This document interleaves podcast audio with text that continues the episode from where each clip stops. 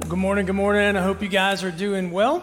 Uh, this is your first time here. Welcome to Life Point, where we say we want to do two things. We want to draw life uh, from God, that we want to see God as our source, and we want to point or reflect um, others uh, back to Him. And so, some of you have been around for a long time. Certainly grateful that you're here. If you're new, if today's your first day, uh, we're grateful that you are here uh, with us as well as our guests. If you're watching online, we're grateful, uh, obviously, that you are with us as well. You're joining us on week number six of a series. Chad has already mentioned it called New, as we are working our way through the revelation of God to St. John, the last of the chapters uh, in Scripture. And we, as we work our way through, we're saying every week that Revelation is more about present hope than it is about a future calendar. That God gave us the revelation to comfort us, to confront us, not to confuse us in terms of uh, simply focusing on calendars and timelines uh, and those and those kinds of things. And I don't know about you, but for me, um, sometimes, every now and then, when I'm flipping through the channels on TV and you get to the religious like streak of channels um, on the TV, you're going to come across a televangelist or two, and they what they like to do sometimes is to grab one symbol out of the Revelation, right, and they make a whole big thing that's going to happen just based on that that symbol. And what happens typically uh, is that that doesn't pan out, maybe the way that they say it's going to pan out. And so um, the easy thing to do is then they go back and they recalculate, right? They say, oh, we missed this thing. So we recalculate, and you make another one of those predictive prophecies. And because it's in the future, it's easy to just kind of kick the can down the road all the time and make another and make another and make another. For instance, if you were here last week, you know that I less than prophetically predicted that the Cincinnati Bengals we're going to beat the Browns in the season opener uh, last week. So, two things about that. Number one, uh, the good news is you're listening to the messages. Because last Sunday afternoon, my email inbox and my phone was full of kind messages from all the Browns fans. The second thing I'll say is that I just want you to know that I went back and I kind of prayed about that prophecy and kind of thought about it. And, and, what I realized is that God was talking to me about the next game that they're going to play at the end of the season, not the first one. See how easy that is? You just kick the can down the, down the road. Um, last week, uh, we started talking about the scroll, right? That only the worthy lamb, the slain lamb uh, presented to us in Revelation, was able to open. It had seven seals uh, on it. And um, after we talked through those seven seals, I want you to think of them like um, you remember um, when you were young, you saw Russian uh, nesting dolls, right? You had one doll inside of another doll, inside of another doll. Like, so the way that the seven seals and the seven trumpets and the seven bowls of Revelation kind of work their way out is that you get to the seventh seal, and inside of the seventh seal are seven trumpets. And in the seventh trumpet, there then are seven bowls. They kind of nest inside of each other. And so a lot of scholars, and I tend to agree with this view, say that the, the, the, seals, the trumpets, and the bowls are a retelling in three different ways of the judgment or the justice of God that is going to work its way out in the world. So chapters 8, mid, midway through 8, 9, all the way through chapters 13 are really a, that, that telling of the seals, the trumpets. And so the seals get cracked, uh, the trumpets get sounded, the bowls get poured, and they're all focused on the judgment or the justice of God as it works its way out, uh, as God is restoring all things, and again, making all things uh, new. Uh, an example of that with the trumpets uh, is that the trumpets are, uh, each one of them, as they are sounded, they uh, reflect a connection to the plagues of, Israel, of, um, of Pharaoh in, in Egypt uh, back in the Old Testament. So there's another Old Testament connection for us uh, there. And kind of the idea as you work your way towards uh, the end of the trumpets, the idea is are you going to harden your heart like Pharaoh um, hardened his heart towards God and towards the things that God was doing in the world? Or are you going to respond to his activity more along the lines of Moses? So you see this working its way uh, out in the revelation And as far as justice goes, I'll just say uh, this week and some next week, or some in two weeks, uh, we'll, we'll talk about this again in chapters 15 and 16. But the reality is that you and I um, are actually advocates, right? For the justice of God. Sometimes we feel like that's a fearful thing or a scary thing, or, but we're actually, I don't know, I, I, I don't want a God who is unjust. I don't want a God who looks at the Holocaust, for example, and says, I know that was, bad, but you know what? We're all just gonna, we're all gonna be okay. We're gonna, we don't want a God like that. We, we actually choose, we would choose and want a God who looks at the genocide of innocent children um, that happens um, sometimes in continents, countries around the world. We want justice, ultimate justice um, for that, for uh, things like sexual abuse and things like that, where there is no forgiveness, where there is no restoration, where, there, where, where those kinds of things happen. We want, we actually are advocates for the justice of God. And so, what we're going to see today is that the justice of God is going to lead us to an eternal spot of either, either indescribable joy for eternity or unspeakable loss for eternity. All right? So, Revelation chapter 14, we'll jump in there and we'll start in verse 1. It says this Then I looked, and there before me was the Lamb standing on Mount Zion, and with him the 144,000 who had his name and his father's name written on their foreheads. And I heard a sound from heaven like the roar of rushing water and like a peal of thunder. And the sound I heard was like that of harpists playing their harps. And they sang a new song before the throne and before the four living creatures and the elders. No one could learn the song. This is one of those, remember, we talked about the 11 new songs that we're introduced to uh, in the Revelation. No one could learn the song except the 144,000 who had been redeemed uh, from the earth. So, two things that jump out from, from those verses. Number one is that now the lamb, the, the focus on the lamb has shifted. Now the lamb is standing, not sitting. And that reflects, I think, a shift in the revelation. Um, the first time that Jesus got up off of his throne, left heaven, and came to earth, he came to suffer. He came as our Savior for uh, all of humanity who is imperfect, who, um, who's uh, fraught with flaws. Jesus came to come and die and pay for our sins to make a way for us to get back to God. He was miraculously resurrected, ascended back to the Father, and for the last 2,000 years, He has been seated on a throne. But there will come a moment, and that's what I believe Revelation is describing here in chapter 14 that Jesus is going to get up.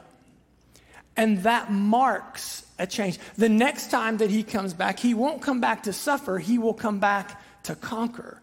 The next time that he returns will be very different from, from his first coming. And we see that marked here in the revelation. The second thing that we see in those verses um, is the again a reference to the 144,000. Now we talked about that last week, and I kind of told you who I thought that was and how that was a connection to uh, the Old Testament. It was an Old Testament reference here that was inserted into the revelation. You go back and listen to that last week if you want to know. But I'll just say it comes up again, and it could mean a number of things.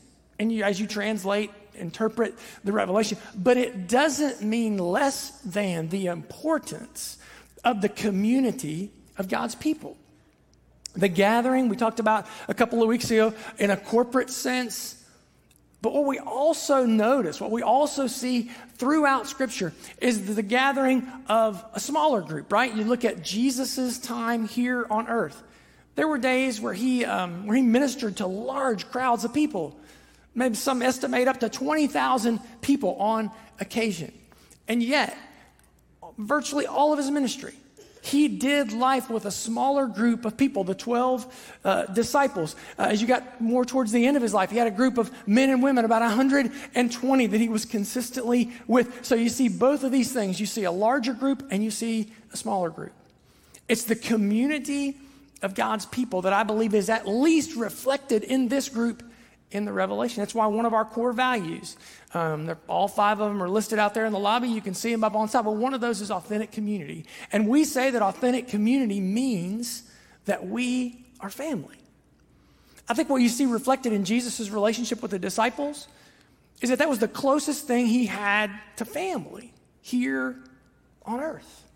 And we are a spiritual a spiritual family. It makes today pretty important in the life of our church as we launch our fall term of life groups. Maybe one of the things that makes our church unique, not better than, but unique, is that we have an incredibly high percentage of folks who attend on Sundays who are also in a small group. About 75 to 85% of our average Sunday morning attendance figure is connected in a small group in the context um, of our church. Why? Because if that's the way that Jesus did life, if he did life in the context of large group gathering and small group gathering, if he did both of those, it should make sense to us that we would also have both of those reflected in our lives. We believe people grow best in small groups. So today is your opportunity to get connected to a smaller uh, group of people. There's a number of ways you can do that. We have a physical catalog out in the lobby, in the kiosks, or at Guest Central. It'll tell you about all of our groups, where they meet, who's leading them, what are they studying, when they meet, all of that information that you need. In the app notes this morning, if you're using the app notes uh, now as we're going through the message, there's a link there to that uh, digital calendar that's on our website, and again the, in the app, and it is filterable. Is that a word? Filterable is a word. You can filter it however you want. You can filter it by location, day of the week, time. You can and and choose the group that is best for you. We would invite you to check out as many groups as you want. As many as you want. When you find one, stick in there so that those people can kind of become spiritual family in your life. Our hope, uh, our prayer is that you will use your spiritual gifts in the context of your group.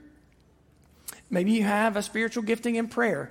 Hopefully, you can lead out in that in your group. Maybe you have the spiritual gift of hospitality, of making people feel welcome. Hopefully, that you can utilize that gifting in the context um, of your group. Maybe you have the spiritual gift of serving, and so you can help the group make sure you're connected to one of our Serve the City partners and consistently serving throughout the term. Maybe you have a spiritual gift of, of teaching or of leadership. Hopefully, you use that gift in the context. We want to use our gifts here LifePoint in the context of our groups. You say, man, Dean, I'm brand new. I don't know. We have bridge groups that sometimes are they make an easy first connect for you. We have bridge groups meeting this term, uh, helping people heal from uh, making post abortive decisions. We have a, a, group meeting this term, uh, helping people who are blending uh, families. We have uh, a group meeting this term uh, for people who are just wanting to grow the health of their marriages. Um, we have a group meeting this term, helping people thrive in the context of love and money. So maybe those are some first step groups to, for you as you think about the context of building community, spiritual community in your life, because we see that in the life of Jesus. That throughout us coming on Sundays and gathering with a smaller group during the week, purpose of doing two things connecting relationally, taking the next step in your spiritual journey. We are growing in the grace that God has given us, and at the same time, we recognize that God is always consistently unveiling, revealing the revelation. He is always unveiling his plan. So pick it back up there in, um, in, verse, uh, in verse 9. It says this And a third angel followed them and said in a loud voice, If anyone worships the beast and its image, and receives its mark on their forehead or on their hand, and they too will drink the wine of God's fury, which has been poured full strength into the cup of his wrath. They will be tormented with burning sulfur in the presence of holy angels and of the Lamb. And the smoke of their torment will rise forever and ever. There will be no rest for those who worship the beast in its image, for anyone who receives uh, the mark of its name. So, this third angel comes onto the scene. And remember, we're interpreting the revelation in the context for the original recipients, the original hearers. So, what did they hear whenever this was read to them, said to them, um, and, and told to them?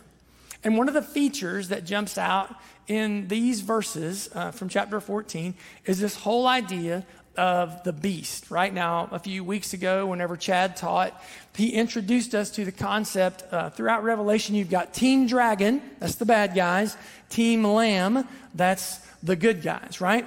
And the A player, if you will, for Team Dragon is this beast that from here on out in the Revelation will come up uh, over and over and over again.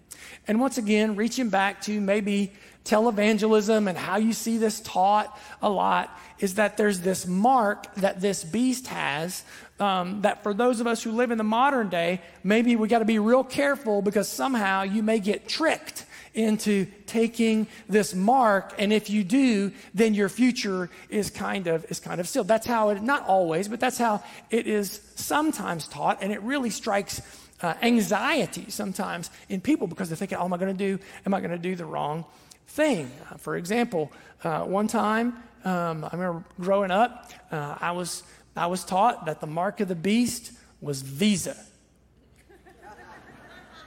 don't get a Visa credit card because the VI, Roman numerals, right? That's six, right?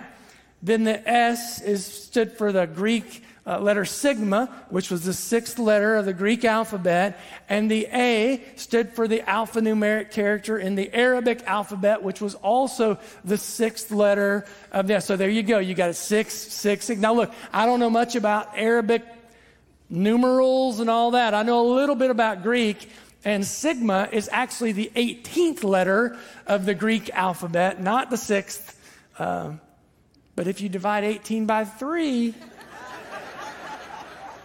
I think, so what are we thinking, right? Some, you know, the, the odd thing here, I will say, um, as much as I kind of kid around about that, um, so uh, th- th- there's a reference um, to that. It's called gematria, right? Where you assign letters, numbers in, in ancient texts. And there is something to it.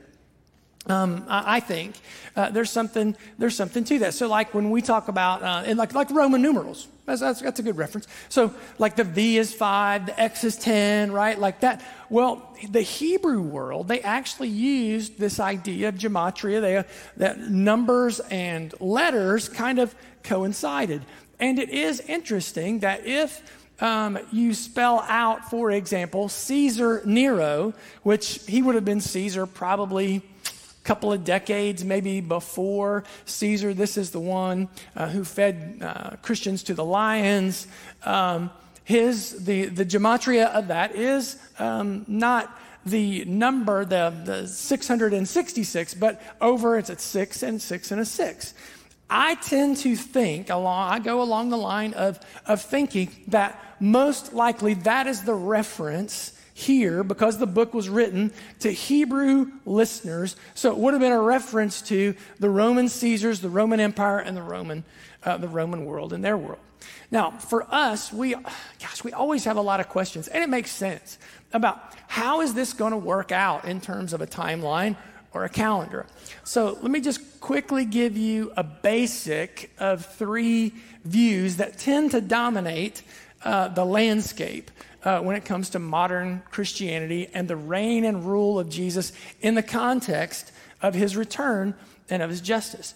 Uh, the first one is uh, classic, what we will call classic premillennialism, right? That means Jesus is going to reign for a thousand years. He's going to return, right? He's going to return. Believers going to meet him in the air, an event we typically call the rapture. He's going to reign for a thousand years. And at the end of that, we'll kind of begin the restoration and the newness um, of all things. Um, if you read much in Christianity, um, a modern uh, scholar that you maybe would come would be John Piper, um, would kind of adhere to this, or a few hundred years ago, maybe Charles Spurgeon, if you've heard that name. That this was the view that was held uh, by them. The second one uh, we would call amillennialism. Ah means the negation of, it kind of means no millennium. Um, but people who adhere to amillennialism, uh, they don't think there's not a millennium. They just think it's being worked out right now between Christ's uh, first coming and his second coming. Right now, it's all kind of being worked out. The last one is post millennialism, which means they believe that Jesus is going to return at the end um, of this thousand year period. And not all, but most uh, postmillennialists would say um, it's not a literal 1,000 years, but it's a number that represents a long time, and that we're currently working our way that direction towards the, the bodily return uh, of Jesus. So those are three, um, three uh, uh, different views um, uh, the second view there, I, I left that out. Um, Augustine, Calvin, and Luther would adhere to the amillennialist kind of view. And then the postmillennialist view, uh, Jonathan Edwards, probably studied him in English, uh, maybe in American, uh, um, uh, or studied him in English American history. Um, Sinners in the Hands of an Angry God. He led the First Great Awakening.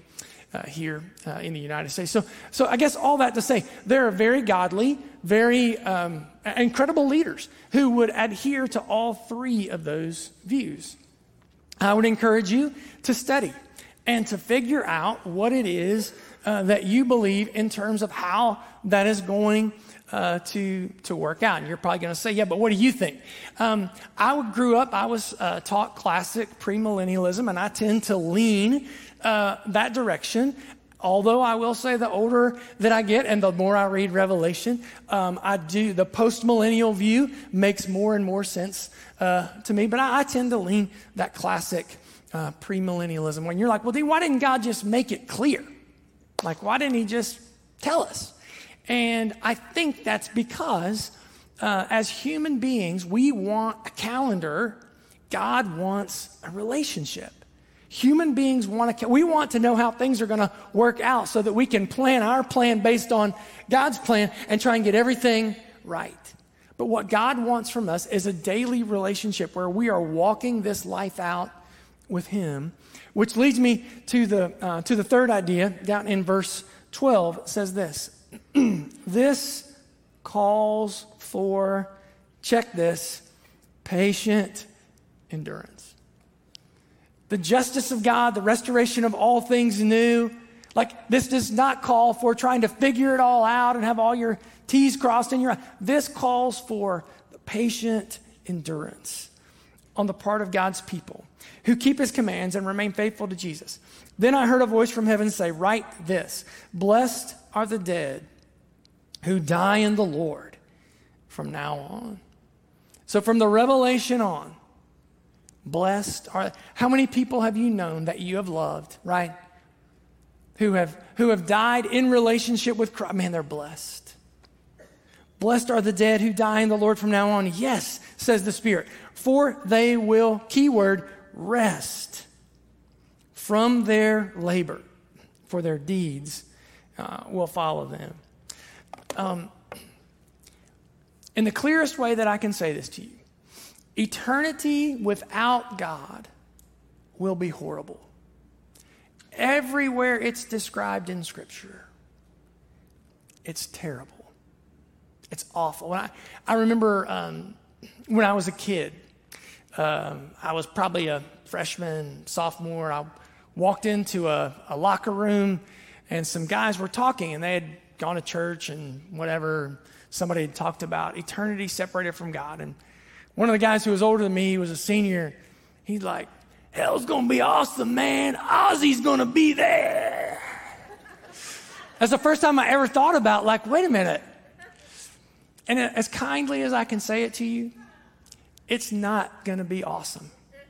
With all due respect to Ozzy Osbourne, right? If I don't, I don't know his eternity, but it's not gonna be awesome.